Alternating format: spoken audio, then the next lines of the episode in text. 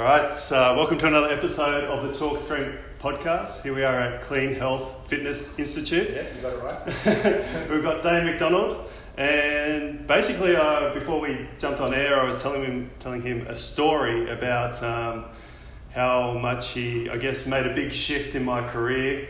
You made me blush, mate. Stop it. Stop it. Uh, to be honest, it was one of the biggest um, biggest changes in you know really gave like we said before gave me the a lot of the confidence to to step up and, and try and I guess open clean shred and, and and really try and I guess see a way as being a personal trainer can make a real change to somebody's life and can actually have the possibility to make a change in the world in effect and I tell a story about um, going to the Charles Poliquin course, and um, I sat at the back, you know, a little bit shy and things like that. And basically, Charles Poliquin was rattling off uh, a lot of information that I didn't fully understand, and, and there was this one guy at the front who just seemed to. Very, very, good looking guy, by the way. well, the back of his head looked alright. Yeah, definitely. Uh, he seemed to have the uh, the answers to all the questions, um, and some seemed to. Uh, I was just showing off. I was just showing off, mate. gave the whole crew um, a lot of information. I was sitting there going, geez,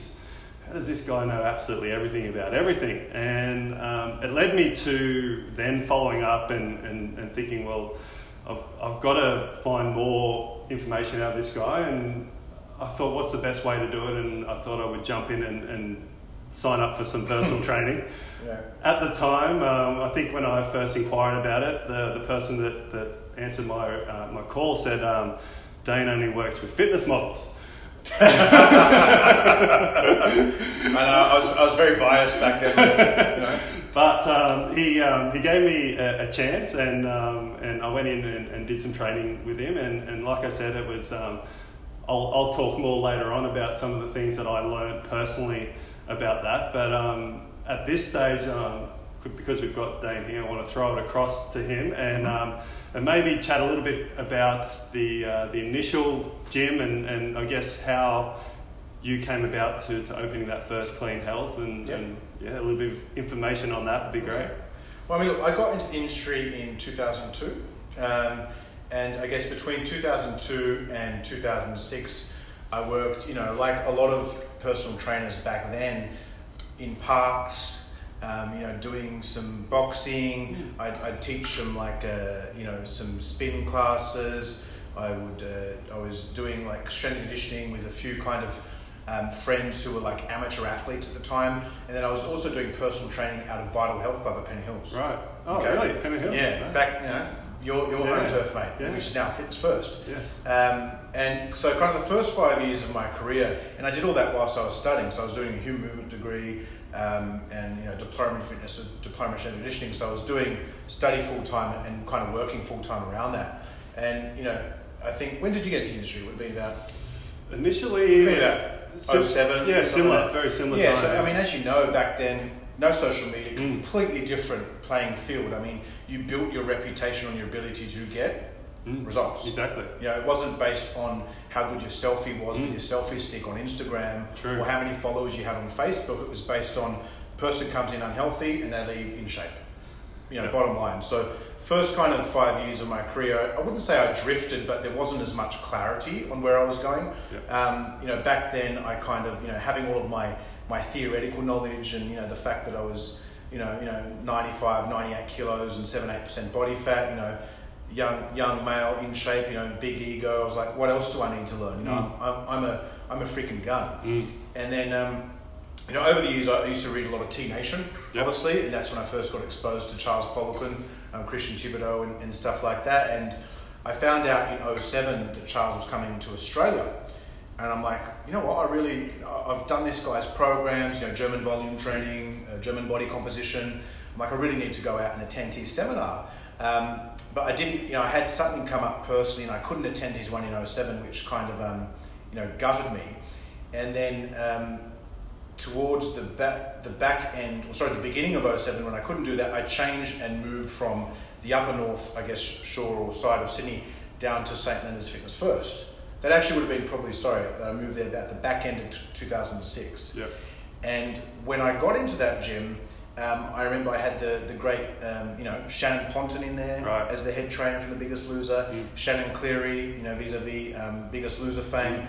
I had a lot of the old dogs of the fitness industry at that time from the 90s were in there as the senior coaches. And um, I was very fortunate that both Shannon Girl and Shannon Boy took me under their wing. And then, you know, within six months, I'm on Biggest Loser DVDs with Michelle Bridges, with Shannan Ponton. You know, I have Shannon saying to me, you know, Dane, in the next few years, you're going to be the best trainer in Australia. You know, and that was a, as a young 25 year old trainer to hear that from an elder statesman in the industry at that time. I was like, okay, well, I know I'm good, but you know, that's a big, big call to make. Um, and so, you know, basically, kind of, you know, within probably about six to 12 months of being at Fitness First, um, I was pretty much the most in demand trainer in the club. I mean, I was doing 50 plus sessions a week. Uh, my three niche demographics were one was all of the um, gay males, okay? They used to, you know, love the pretty boy in me, right?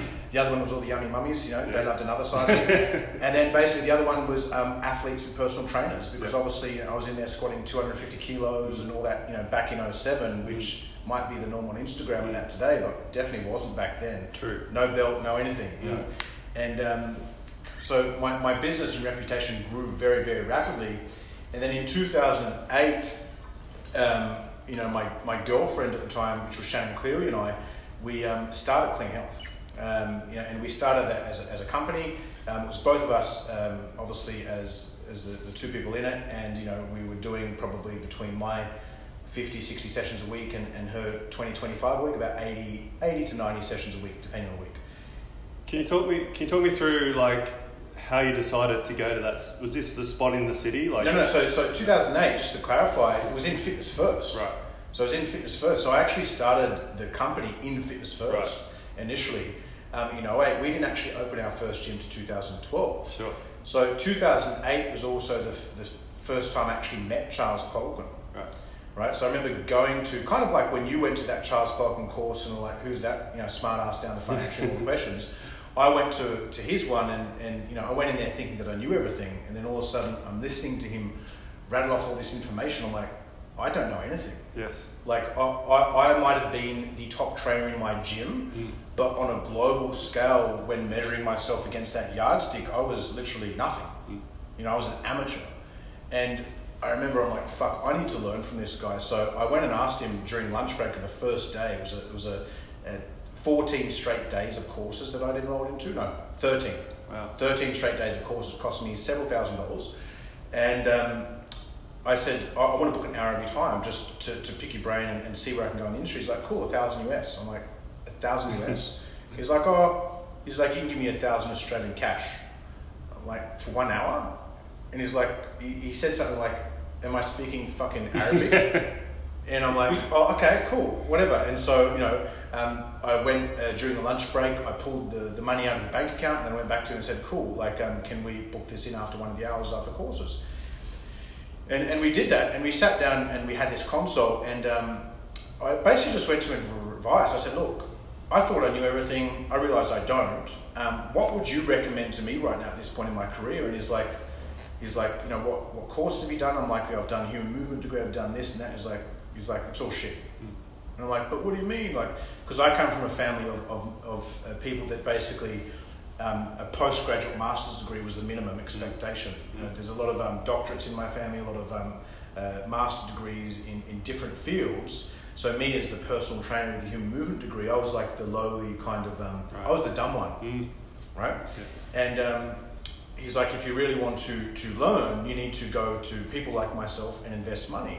And he's like, a good example of that is um, Nick Mitchell from Ultimate Performance. I'm like, who's that? And he's go like, go on the website. He's he's just opened up a performance center in London's CBD. And so I went on I, that night. I went back home, went on the internet, and um, searched up this Ultimate Performance, and I I found this gym. It had like Atlantis equipment.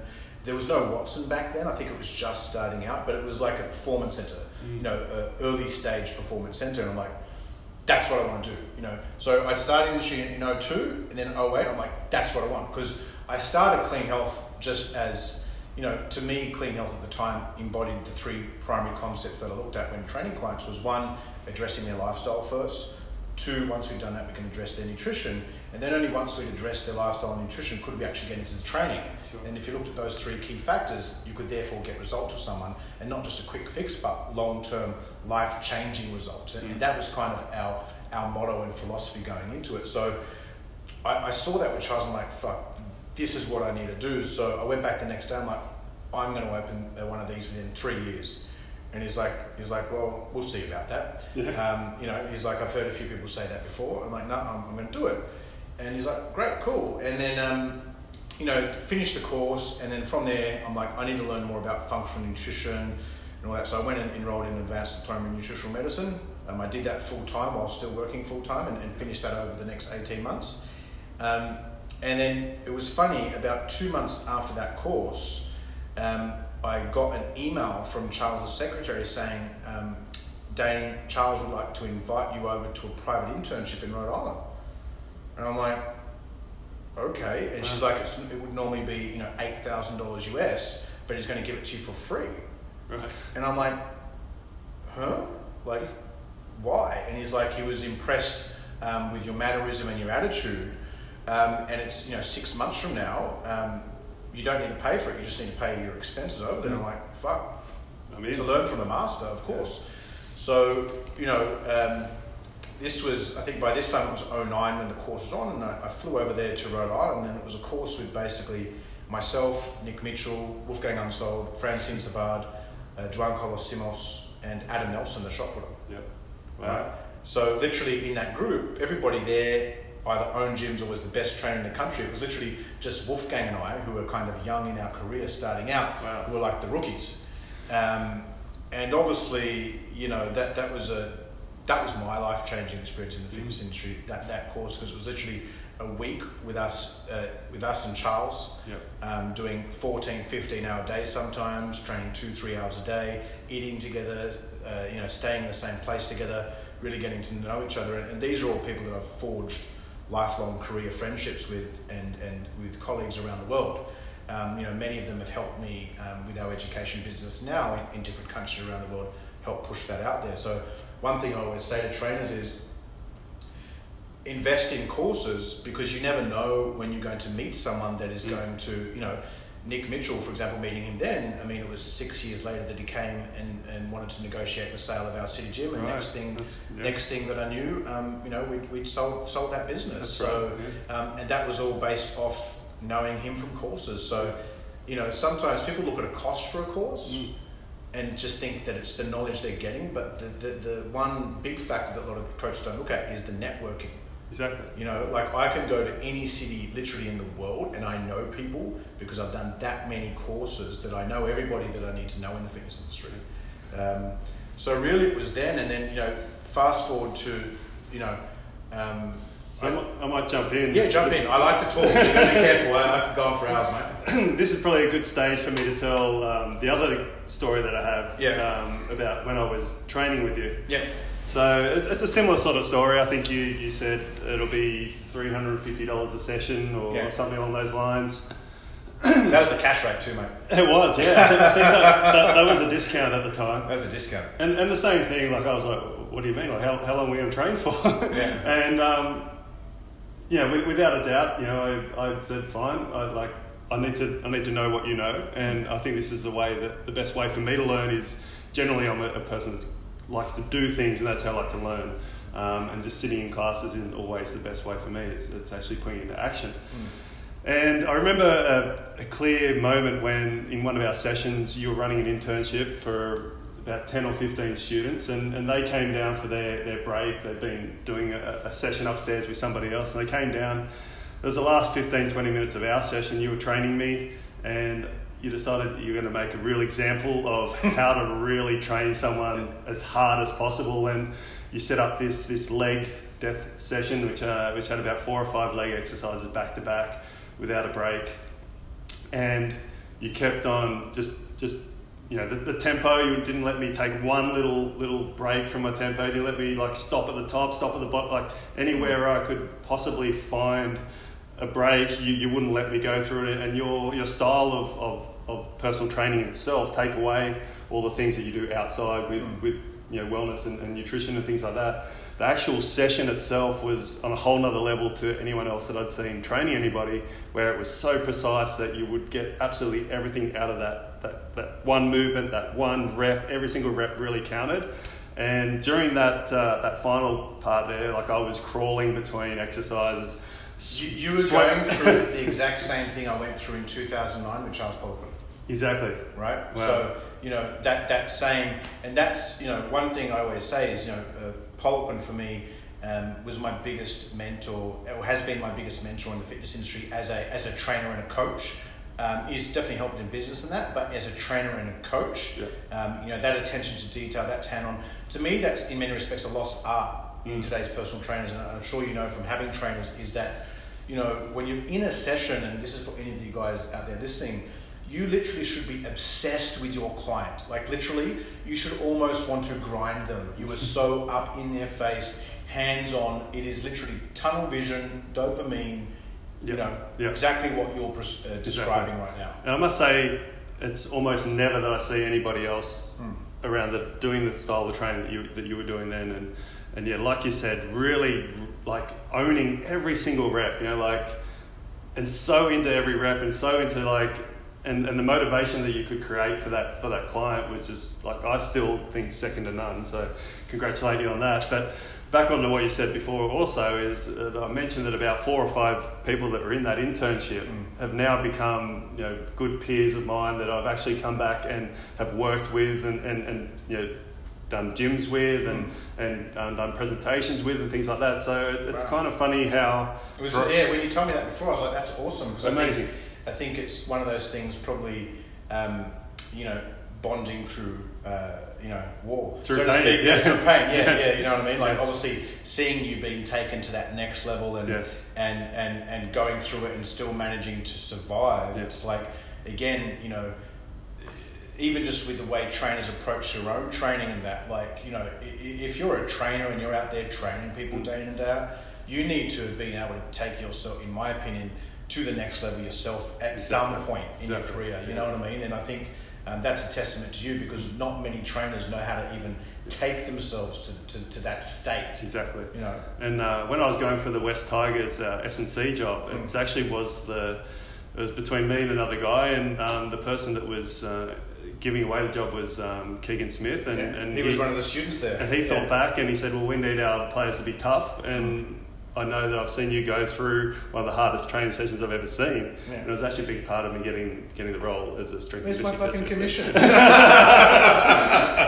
not the best paid job, strength yeah, conditioning. no, but, no, uh, no, no. It will that's come your way one, one day, I'm Yeah, sure. yeah. Um, same way, it'll, it'll come back to you as well. But, uh, so moving along, and, and Clean Health then grew to um, how many trainers were you up to? Yeah, so I mean, we, we, I think 011 I brought our first trainer on board. Um, up until that point, it was just, you know, obviously myself, and then 011 brought my first trainer on board. By the end of 2011, I had uh, 14 trainers, Right. kind of working through three different gyms. Right. We weren't in our own centre yet. And uh, at the time, I mean, we were working out of Fitness First Bond Street, Fitness First North Sydney, and Anytime Fitness St Leonard's. Um, and during that time, I'd already started getting, because we'd started to build a big reputation up, a lot of requests for internships in education. So around 2010 was when I ran my first course. Um, you know, where kind of you know all of that that science, all of that knowledge, I kind of put into a system, which actually originally became our internal development man- manual for all of our personal trainers. So their development schedule when they come into us. So I taught that to the outside world, and I remember sitting there at the end of 2011, and I was like, you know, I was was up. I was actually up at the Central Coast at a cafe, like literally 15, 20 minutes away, or 10 minutes away actually from where I now live, and I had a. Um, I was like, you know what? I like. I really just need to go do my own thing now. It'd been two two years and eight months since I'd had that chat with Charles. I had you know about three quarters of a million dollars cash sitting in the bank. I'm like, you know, what, what am I going to do with this? Am I going to uh, buy a family home, Yep. or am I going to set up the best gym in Australia? Mm. Um, and I had all the quotes there from all of the uh, Watson, Atlantis, Eleiko, and I mean, obviously, we know what I chose because I went to the St George Bank there, and I basically wire transferred out half a million dollars. Yeah, I was going to say there wouldn't have been much change. No, there wasn't. The Uh, yeah, and you remember, I mean, we had the most Eleiko equipment in the country, and, and definitely back then, um, you know, uh, wouldn't as get as favourable discounts as I get these days Yeah. from the suppliers. Sure. But uh, look, we, we set it up, and um, you know, I, I looked at 38 different sites um, before I'd even, um, you know, like I had all the equipment sitting in storage by that time. Right. Yeah. You know, because this we purchased purchased the equipment about November of 2012, Yeah. uh, 2011, and then we didn't open until September 17, 2012. Right. Um, so by that time, early 2012, through the commercial gyms, we were doing about 240 PT sessions a week, um, and we were already grossing seven figures. Yeah. Um, and obviously on very high margins back then because there were no overheads. I was literally just paying rent per trainer. Mm. So it was actually, you know, we were talking before the average gym owner might get 30. You know, look, most gym owners, to be honest with you, they start on on probably between a 15 to 25% margin because they don't know what the fuck they're doing with their systems and operations. If they refine things, learn and evolve, you can probably maximally get it up to 35% Yeah. um, you know, in, in, in more of a one-on-one model. Um, obviously, back then through the gyms, it was more like 55% because Wow. my overheads were much less, Mm. right? Um, and so basically, I had a, a team of about 14 at that time. We w- I finally found a site in March of 2012, and then it took me five months to negotiate, um, get all the fit out done. And we opened Monday, September 17th, 2012. You know, vividly remember it. Yep. Um, I culled back the team from 14 to 7 Right. got rid of some of the dead wood, and we opened with 150 personal training sessions the Right. first week. Um, within four months, we're at 485. Wow. So we grew. Um, you know, one of the biggest things in those early years is I had a, I had a, a, a business or a system built for a non-fixed site, and then I transferred it into a fixed site, and we scaled so rapidly that I didn't have the systems Mm. To maintain. You know, we, we opened up the funnel, and Mm. basically just the, the Mm. clients came crashing in, Mm. and you know, all of a sudden. Like, like you, you do the numbers on that, you're going from 150 to literally nearly three times the amount from a team of seven to a team of, of 21 trainers in four months. It was a, a, a, a big learning curve. Yeah. It was kind of, you know, evolving and finding things on, on, on our feet at the time as we, as we went along with things. So now that you've been through that process, um, is there some advice that you can give on, how, like you said, you, you'd put in better systems? Have you thought now, if you could go back to the start of opening Clean Health, any things that you would change from day one that would help you? Well, I mean, look, it's. I mean, this site that we're sitting in now is, is the third site that I opened, right? So obviously, the difference between site one and site three are, are massively different. Um, you know, so we're actually potentially looking at a, at a, a another new campus site actually Right. down south in, in Melbourne at the moment. Okay. yeah. Um, and you know, won't release too much information on that. But I mean, obviously, we have a, a, our second largest uh, student base in the world is Melbourne. Melbourne, and we right. have a lot of traffic for students in Melbourne at the moment. Yeah. Um, so it's something that we're looking into, just establishing a campus down there. Yeah. But I mean, look, key things that I would look at is, you know, you got to make sure that a few things. One, the CMS platform that you use, or I guess the, or the Mm. you know content management or business management system that you use, um, allows you to a consolidate all client information into one portal, so that you're not having to draw it from multiple different aspects.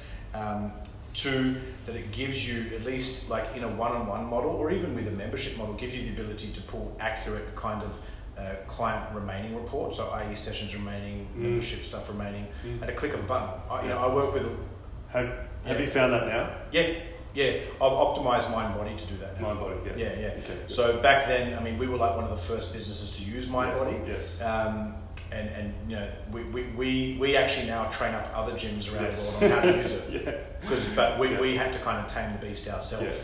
Um, We've been on MindBody for eight months now, and it's been the world's biggest headache. But I, I can also see that at the end, like at the end when you get there, the Yeah. reporting, the reporting in, in the back oh, end look, of that is my, my MindBody. I mean, like any of these software platforms, you've got to look at it. It's like a tool. It's like a barbell. A barbell is a tool. Mm. What you do with a barbell is Mm. going to determine what happens to the physique. exactly. The same thing with the, the, the platform. What you do with it is going to determine what happens to the business. So having that as the foundation is very important.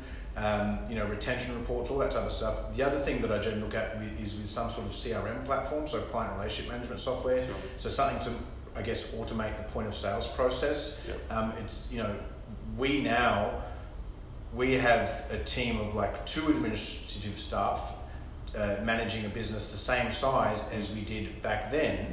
We're actually bigger now. Yep. When we had four people managing it Right. and we've only, we've only been able to cut back, you know, a hundred grand a year of payroll costs because we've got our CMS and CRM talking to one another. Sure. The other probably key thing is basically your your staff internal career progression systems, KPIs, job descriptions, performance metrics for your actual team. Yes. Um, too many trainers come in and it's all kind of you know handshake, blah blah blah, verbal talk, do this, get this. No, you need to be able to, as a business, show long-term career progression for people coming in from day one. So one of the big things that I do when working with other business owners is sit down and say, like, if, if I came to you today and said, hey, I want to work for you, can you please show me my career pathway? Mm. Like, what, what, what, what does that look like? Is there a job description? Yes. Is there some sort of performance metrics that I need to work towards Mm. to go from point A to point B? Um, these are all things that kind of we didn't have clear initially. Yeah. Um, and then also, too, probably one thing is most trainers don't have a clue what their fucking break even is, or Mm. gym owners, I should say. Mm. Uh, back then, I didn't know. Yeah. I had a vague figure, Mm. um, and then when I ran into a lot of trouble in, in 2015, I knew because you know our break even was fifty six thousand five hundred and thirty two dollars a week. Yeah. Right, Yeah. like break even. That was Yes. that was over two hundred thousand dollars a month just to run a profit because the business had grown uh, like so ginormous without a lot of these back end processes to solidify and hold it up. Yes. So it was a massive kind of um, learning curve for me. But out of the fire, you either rise or you die. Yes. Um, I mean, you're sitting here, so obviously we know. What you happened. survived. Yeah. yeah, I agree. The um, the numbers is something that not too many, I guess, personal trainers or coaches that have opened gym, Mm. they they have a bit of an idea, but uh, the actual specifics of knowing how accurate you need to be with your numbers and how tweaking just a couple of things can change so much on the bottom line is something that's become more evident to me Mm. recently. And, and bringing someone in who knows numbers doesn't always work. It needs to be someone who knows numbers and knows I'll make a comment on that because my advisor at that time, I had full faith in. He was an Mm. accountant slash financial advisor Mm. who, you know, upon reflection, I had more of a Mm. business than he did back then, which was a big no-no. The Mm. person that you should hire for that should be ahead of you. Yes, Okay, Yes. so I mean, my accountant now lives in a fifteen million dollar home, yes, right? So he's ahead of me. yes. Um, so you know, it's like it's like anything. If you're going to hire a trainer, they need to have track record of results. Same with a business coach, a consultant, um, Yes. and I definitely think my guy that I had back then, that I ended up, you know, obviously firing, um, based a lot of the business stuff on potential projections rather than real data, Exactly. um, and and didn't really uh, understand cash flow because cash flow is another one that a lot of businesses that I go in and audit. I'm like, cool. What are your expected? What's your expected cash flow this week? And they're like, oh, oh like if you can't fucking tell me, Mm. I can tell you right now what, what our exact like. I can log in and just one Mm. click tell you exactly what we're expecting to bank this week. yes, yeah. Okay, you, you need to know that as you Mm. grow. Yeah. Like people think, okay, you open your gym and you, you become a six figure studio. To go from a six figure studio to a seven-figure studio is it's like it's like the difference between white belt and black belt. Yeah. And then to go from you know uh, one million to two million is uh, first dan to third dan. To go from two to three is third dan to fucking like sixth dan. Yes. To go Yeah. from three up, it's like mastery. Yes. You know, Such a good point. Shihan level. I love that, that you, you've got to find your Charles Poliquin of, of the, the training, you've got to find your Charles Poliquin of business, and your Charles Poliquin of accounting. I guess it, it depends on it depends on, on what you want to achieve. Like again, you and I have chosen a path where we wanted to go from being more than just, I guess, uh, training people in a commercial gym. You know, I don't want anyone here to think that that's a bad career alternative. Like it's it's actually not. Like. I look back at one thing I can say about being your own person and doing your own thing is that it's the peak of your craft. Mm. Because when you start bringing people in underneath you, there's always going to be a dilution of the Mm, brand. mm. So if I go back to like my peak of craft, that was 2000. It was a few years before you came and saw me. Yeah. It's about 2010, 2011, and you know, like that was I was doing 50 sessions a week at 200 bucks a session in Fitness First. Mm. You know, um, you know, so I was pulling you know, 10 grand a week from from Yeah, Fitness wow. First more than any other trainer in the country. Mm. Um, but it was the peak of my craft. I knew Mm. exactly what I was Mm. doing. I had all the methodologies. I was Mm. into it. Um, I only really had to go more down the business path because it was like I saw at that point a life cycle for me being able to do that. Mm. Because you know, most people, especially from other industries, maybe don't understand. And uh, maybe for a lot of trainers starting out, like it's a it's a hard slap. Like it's a hard job. Like you get up at the crack of ass. Mm. You know, you get up at your four four thirty a.m. to do your six o'clock client or your five thirty a.m. client. You punch out your morning sessions. You work out. You have your little post workout thing. You do more clients throughout the day. You might have some time mid afternoon Mm. to, to do some administration work and get on top of things. Then you've got your evening clients. You get home seven, eight, nine o'clock. You know, try and unwind, and then five, six hours sleep. You do it again, again. and then you use the weekend to kind of recover your sleep debt, which I'm sure you've heard Poliquin talk about before. And then you go again. That was my life for, Mm. for seven, eight years, and it was like, you know, in many respects, like that cost me my first marriage. Like I, I didn't have any life. I mean, it was literally just work, work, work, work, work. So I think one thing for a lot of listeners out there is, you know, I remember my uncle, who's one of my biggest mentors, said to me in 2009 in Lake Tahoe in the States, Yeah. he said to me, What is your number? I'm like, What do you mean, what's my number? He's like, What is the amount of money that you need to be satisfied in life? What do you want to achieve? Where do you want to live? He's like, Think about it. Where do you want to live? What kind of car do you want to drive? Uh, how many weeks a year do you want to have a holiday? Where do you want your kids to go to school? Go away, calculate that, and then come back to me. And uh, I, you know, I went away and calculated, came back to the next day, and you know, it was. I think back then it was like you know, my, my, my number was like uh, five million. You know, this is like 12, 13 years ago, and he's like, um, he's like, cool, okay. Now you need to think about how can you reverse engineer that before that term became in vogue, to have a career that's going to allow you to get there. Um, obviously, my numbers changed a lot since then. I mean, no kids then, five kids now. um, you know, a lot more responsibilities and life changes. But I think that's one thing is, you know, your, your number might just be you, you, want to, to own your apartment outright. That's going to cost you 500 grand. You want to drive an $80,000 car. You want to send your kids to a decent school and you want to, you know, go away on holidays four weeks a year. You know, so that might mean your number over a 10 year period is 1.5 million. Mm. So you probably need to earn 200 grand or 220 grand a year once you get rid of tax to facilitate that, Yeah. you know, or whatever that might be. So I think one thing is for anyone in business, even if you're a sole trader, a, a, gym startup, or even where you're at now, like I, I did it with myself recently. It's an exercise that I do once a year. Yep. Is I reevaluate: Am I in line with where I want to be, and where do I want to go? Does that still sit with me? Yep. My problem is, as my as my missus tells me, is my goalposts for what I want keep changing, keep getting bigger and bigger bigger. That's why I need her to like fucking hey, hey settle down, boy. Reel you back come in. Yeah. Yeah. yeah. That's awesome. Some amazing advice there, I think, on, on, on business side of things. Before we get go more along the business side of things, I'd like to dive a little bit into that, that personal training and, Yeah, and the success there.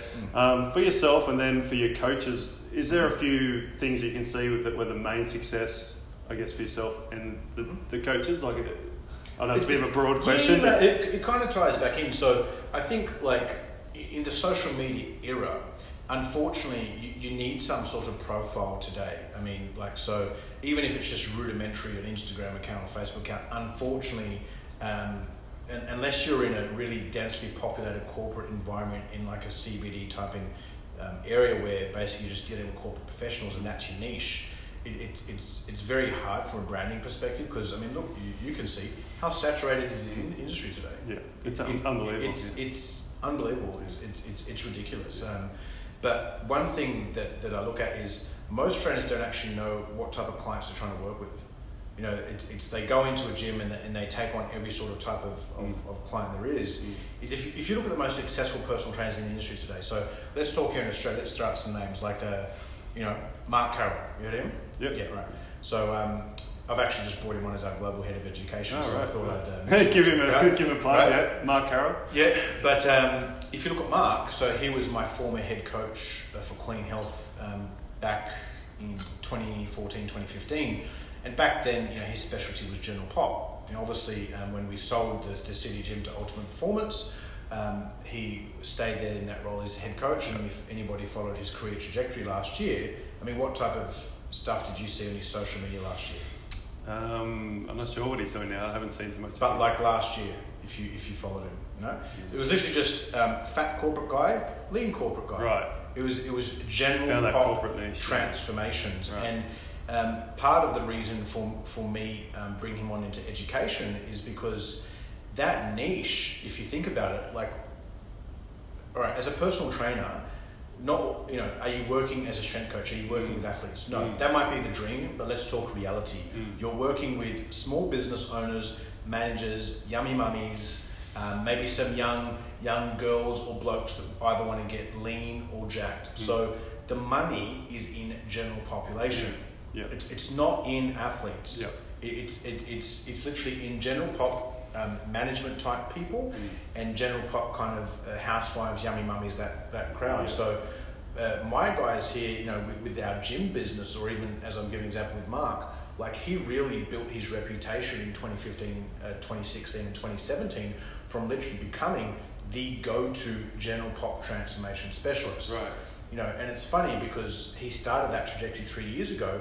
Now he gets trainers from around the world Right. wanting to, to engage his services for mentoring to learn that. So, you know, uh, I think for most trainers is, is focus on where the, like if you want to be successful in your career and build a rep, you need to focus on where the money is because those clients are going to do 12, 24, um, 36, 48 week programs with you. The, the 19 year old hot chick that, you know, you want to, you know, send a WhatsApp message to, um, she's, you know, you're, you're probably giving her a discount Mm. firstly. Like, so they're not, they're not financially viable options Exactly. they, they might, you know, like follow everything to the letter Yeah. and, and get up on stage and do a bikini show. Yeah. But like, there's no money in that. Mm. And unless you're working these days with, with pro athletes, which we do, like Yeah. the Lauren Simpsons of the world, we've got a few others that we work with from around the world. Sure. Yeah, okay, they're, they're big fish Mm. in, in a very saturated ocean. Um, most trainers, they just focus on too much fancy shit. Yep. Master the fundamentals. I mean, this is stuff that we teach in our performance PT and performance nutrition coach certifications. Is literally like you know you've done some of our education stuff and you've seen how in depth we can go. But one thing that I've learned over the years, especially you know considering like gosh, when you saw me in 2013, we had educated couple hundred trainers. We've educated over 5,000 now Amazing. around, around the world. So Yeah. I've got a lot of experience now seeing what works. And this, back then, the stuff that you were coming in, like, you know, we were blowing your mind with, mm. you know, mm. this site, this training methodology. But unfortunately, the standards in the fitness industry have dropped so much Right. that, like, if, if a Cert 3, Cert 4 student or a, or a trainer mm. that's worked in the industry for two or three years came and did those courses now, like, you might as well be speaking fucking alien to them. Really. They, they have no understanding, and it's not a reflection of them. It's a reflection of the big box RTOs, and to be frank, they're shit courses, Yes. which we're changing. Yep. So would you say now, once again, like when you were, what the advice you're giving to a personal trainer is to like it might be the the, the general Ma- ma- transformation. mastery of fundamentals. like is now the same that you've gone further into business is that you're actually going and mastering the fundamentals Yes, of oh, PT. 100%. It's Right. funny, the more I, like, so I found, I mean, pretty, look, pretty much after I saw you, I, I probably was training clients for another, to about 2015. And then really I kind of stopped from then because it was more um, going down into presenting and educating, so I didn't have the time to do that anymore. Sure. But the further along in my personal training career I've, I've gotten, the less I've actually applied. Mm. I might know more, but I apply less because, you know, at the end of the day, you can give the fanciest program, the fanciest diet, but if the client, client doesn't comply with it, what does it matter? Exactly. I'd rather a client comply with 95% of a fundamental, um, you know, uh, nutritional system or, or training program than 50% of some advanced fat loss methodologies and some carb cycling, Yes. you know, uh, meal timing nutrition plan that they're not going to follow Yeah. because they'll get better results from option one Mm. than option two. And I think too many trainers these days try and bamboozle their clients with what Mm. they know. Like literally, they don't. Clients, you know what they, they care about? They don't give a fuck about what you know. Pardon my French. You can blur that out. they don't care about what you know. They care about how you can take them from their current state to their desired state. Exactly. Current state is pain, fat, unhappy, um, you know, blah blah blah. Desired state is lean, can play with the kids, happy, can get it up in the morning. Yes. You know, that that's where they want to go. They, they don't know, they don't really care about, you know, if the humerus internally rotates X Y Z or Exactly. you know how the VMO switches on and they don't Exactly, care. yeah. They just they just want a system that can take them from point A Yes. to point B. And Yes. obviously you can see my Communication is the key, and I've told a story a few times on this podcast where uh, the few times where I've lost a client and they, they haven't followed or they've pretty much not come back after I've spoken to them was when I've tried to give them all the answers. So from the start. One thing I learned from Charles Poliquin is, is two things at a time, okay, and it's, it's very big. And one thing is, you know, the way that we've always delivered our personal training program since 2008, I mean, it's 2018 now, right? Yeah. So, is, is session one is basically an initial lifestyle and nutrition audit. So we do all of their, their uh, body composition assessments, get their body fat, their lean body mass. Um, we will go through a lifestyle and nutrition audit, look at, you know, uh, where their, their BMR is, what their total daily energy expenditure is, where they should be, where they're currently at, and what kind of um, range is in between so that we can Yep. start working on it from a nutrition standpoint. Uh, we might refer them out to look at their, their biochem or their blood work, depending if we, we feel that's warranted. Um, you know, from that we go away and design a detailed nutrition and train, uh, nutrition and lifestyle plan. Session two is, is a structural assessment, so looking at length tension, um, you know, if they're a motor moron, basically assessing their level of train, trainee um, competency, whether they're a beginner, intermediate, or advanced. From that, we create the training plan, and then what we do before we even get into the training. So that might be on day one, they do two hours. So let's say on Monday they do that, and then we book their first session in on Thursday. Right?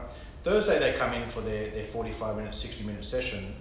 But what we do before that is we actually book out another 90 minutes, and the first 30 minutes is literally going through everything that we've just created and making sure that they understand it. Mm. Showing them the training programs. Do you understand the tempo? Do you understand how to use our nutritional software? Mm. Um, do you understand all this? Um, and then also also going through, I guess, what I call rules of engagement or client expectations. In that, Yep. you know, um, for example, John, every 14 days, I'm going to be pinching you. Mm. I'm going to be redoing your body fat assessments, and I'm going to be taking photos of you.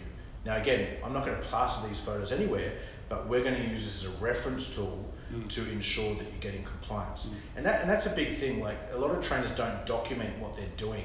Document the shit out of it because then at least it gives you data. Like Mm. we have literally, you know, in the city, we were doing over twenty thousand personal training sessions a year Mm. for nearly four years. Mm. Right. So think about that. That's over a course. We actually over a course of half a decade, we did hundred plus thousand PT sessions.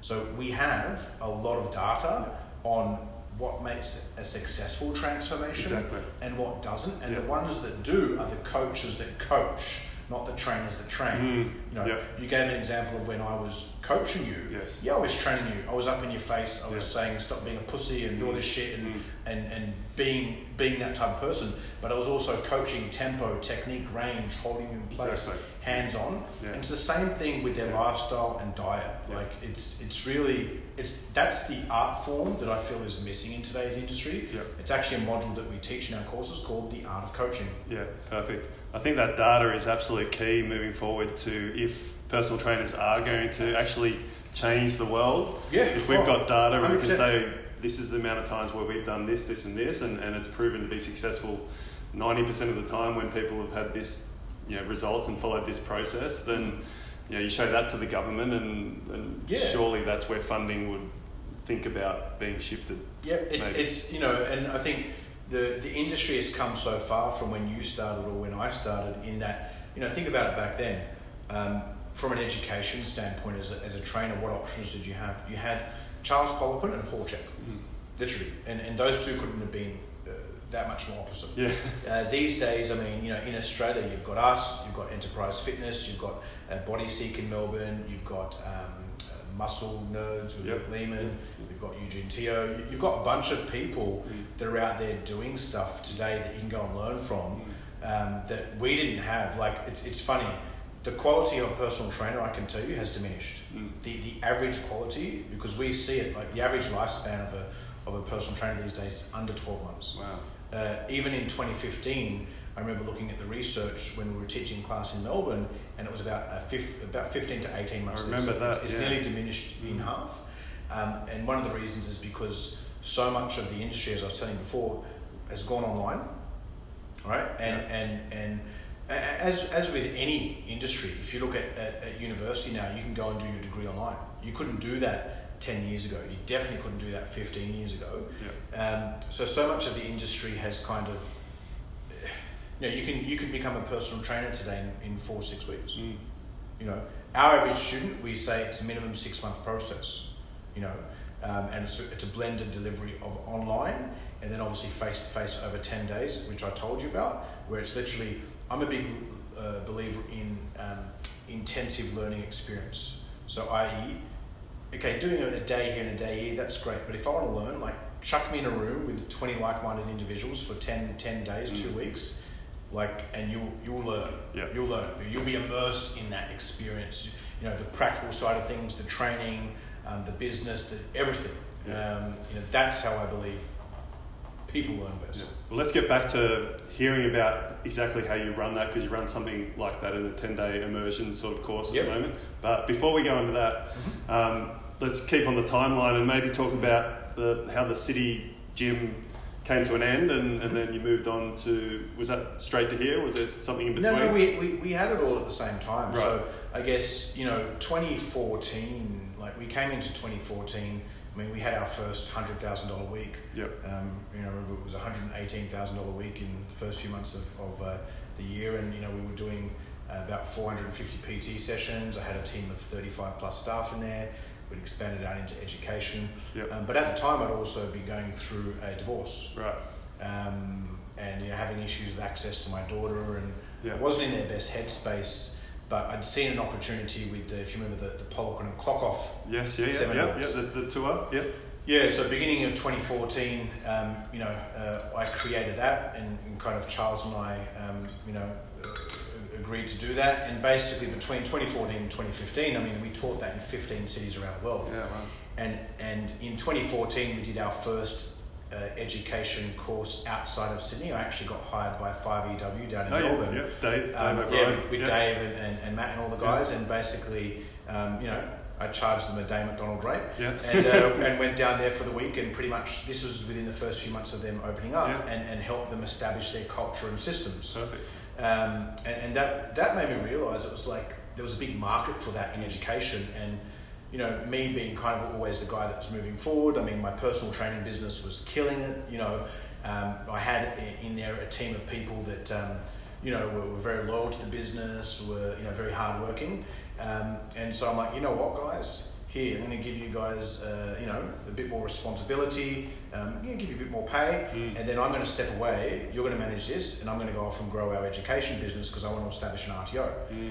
Um, and so I did that, and I think between June of 2014 and June of 2015, I was actually probably only in Sydney about four months. Right. Um, eight, at least seven to eight months of my time was literally interstate, international. I mean, I had an international tour at one point with Charles and Dimitri for two months Right. um, teaching in you know nine different cities around the world, and um, obviously going from being hands-on business owner, managing it face to face in the gym every day, to in essence managing it remotely, um, and then I guess having a team in there that although were loyal and hardworking, probably didn't have the experience to run a business that was turning over Yeah. three to four million a year right? Um, you know, they were very young and ex- inexperienced in that role, and, and I wasn't really giving it the oversight that it needed. And, Mm. you know, I emotionally wasn't there, I spiritually wasn't there, I took my finger off the pulse. And I remember coming back mid 2015, um, you know, wondering, you know, and I was over that course, I was, you know, getting. Um, you know, messages from my team, oh, we need to top this account and do this account up, and then the accountant was saying, yeah, we need to put money in here. And I came back and I'm like, far out, my savings account, which, you know, had a substantial amount of money in it, was literally reduced by 80%. Yeah, wow. And I was like, it just feels like the business is bleeding money. Yeah. And I looked at the, the, the numbers of the business. The business hadn't grown. In fact, it had, it had actually diminished since I, as the business owner, had stepped Amazing. away. Yeah. And this is one thing I spoke about before is when I talk about taking the finger off the pulse is I talk about systems so much. So anyone that's hired me with a business, like it's literally it's a systems fucking revolution. Yes. Yeah. Because I didn't have all of the tracking systems in place and the accountability procedures in place for my staff, it was kind of I, I'd left them to guess rather than giving them clarity. Mm. So, you know, at the end day, yeah, I might have given them the, um, the authority to do that. But reality is, as a business owner, it was my fault. Exactly. Yeah. You know, it was my it was my fault. I I, I had assumed and and just kind of wiped my hands of it and said, "You do it. I'll pay you more. Just fucking do it."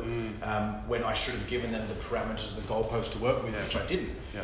And anyway, I came back and, and, and found that we were, you know, in, in, in pretty much in debt um, Right. to the tune of over a half a million dollars. Amazing. Um, you know, and basically the, the business was, was dropping off, the sessions had gone down, um, the retention wasn't as high because the, the business had turned from a retention based long life cycle business to basically we've got a 210 grand a month uh, break even Right. and we need to hit our budgets Yeah.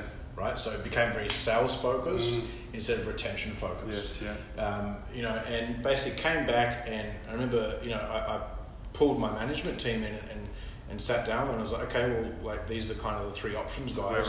Option option one is basically you take a thirty percent pay cut, and you know when you got people on big six figure incomes and whatnot, they don't want to take Mm. that. And then the second option was um, obviously uh, they resign, or the third option is I fire them. And you know, I literally had a team of 35 that by the end of 2015, I had a team of 22. Five of those 22 were new people. Wow. So 50% of my original um, team members uh, had gone. Um, and I guess the mistake that I made back then was, you know, one thing I've, because I, I came back from overseas and kind of audited every aspect of my business.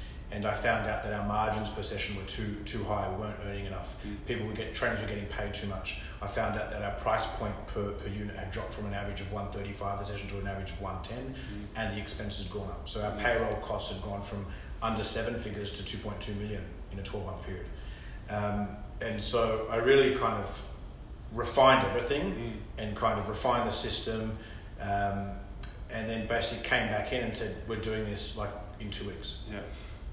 You know, which and you knowing me and my personality, it would have been like bang, bang, bang, bang, bang. You know, like, Like this is the op- yeah. this is the option, Yes.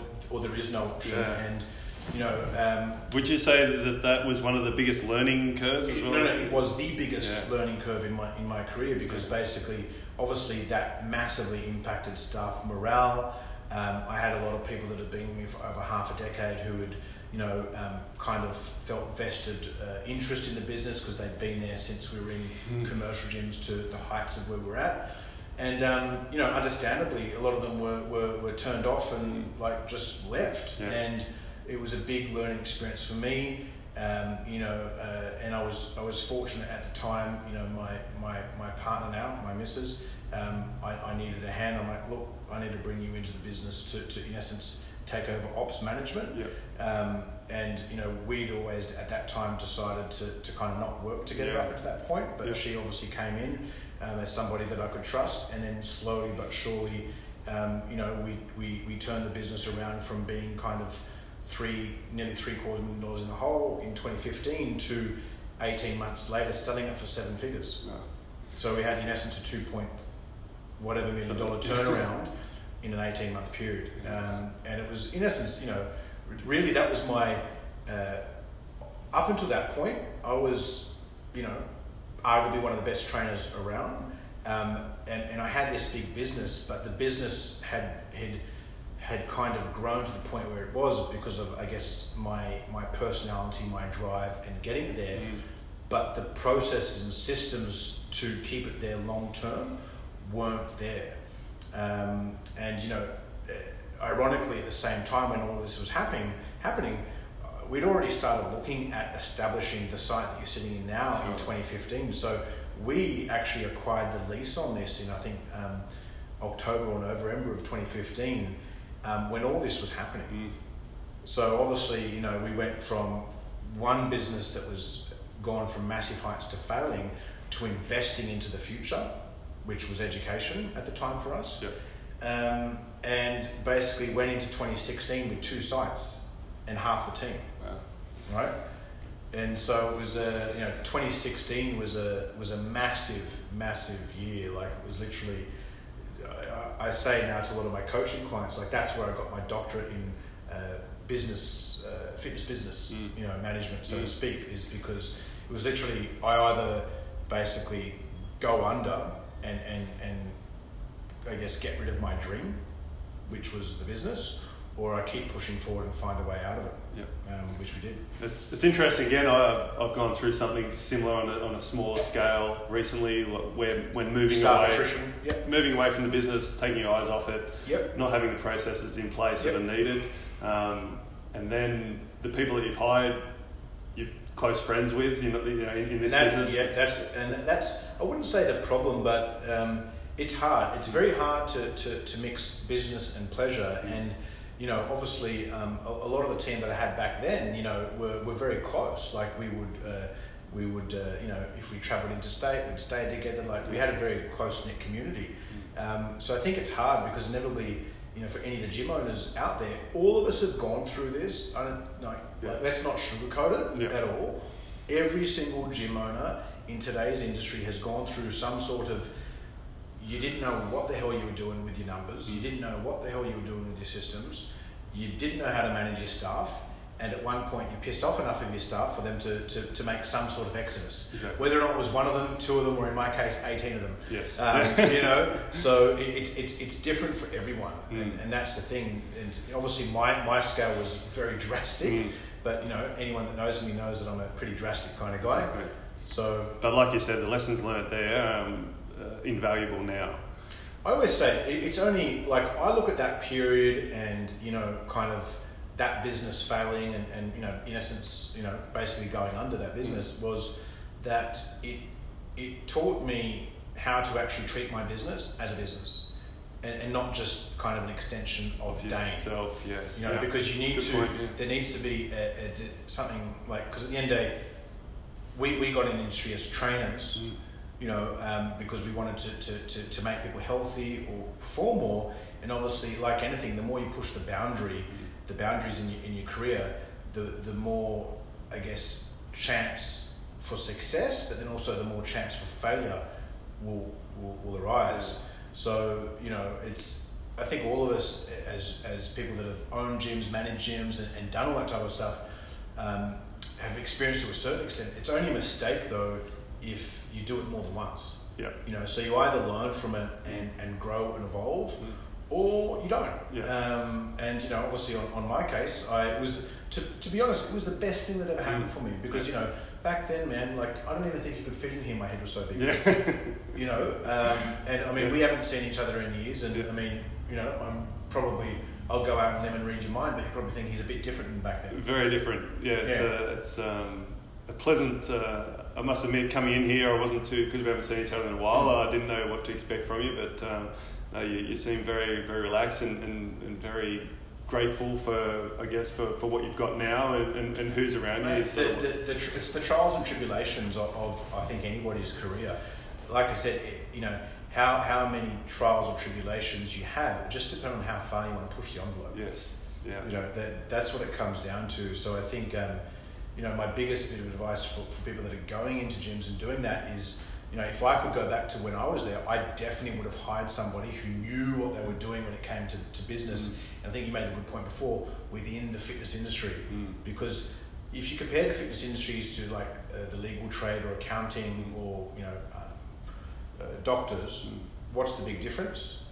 The big difference is our industry came into existence in the last 20 to 30 yeah, years, Very good point. not the last three to 400 years. Mm. So we are a very unevolved industry in relation to other sectors of the workforce. Very true. Um, you know, and up until when we came in the industry, you literally had fitness first up there, and then literally you had nothing else. Within um, by 2010, you had fitness first and anytime and a few franchises. 2015, you had the emerge. You had a few more uh, franchises there, and then down below you had the emergence of the clean health, the clean shreds, and this and that. Now the industry has gone the other way, where the big guys are literally gone, Yes, wiped out. yeah. You've got a mass multitude in the middle of Vir, like Virgin, Snap, all these twenty four seven kind of.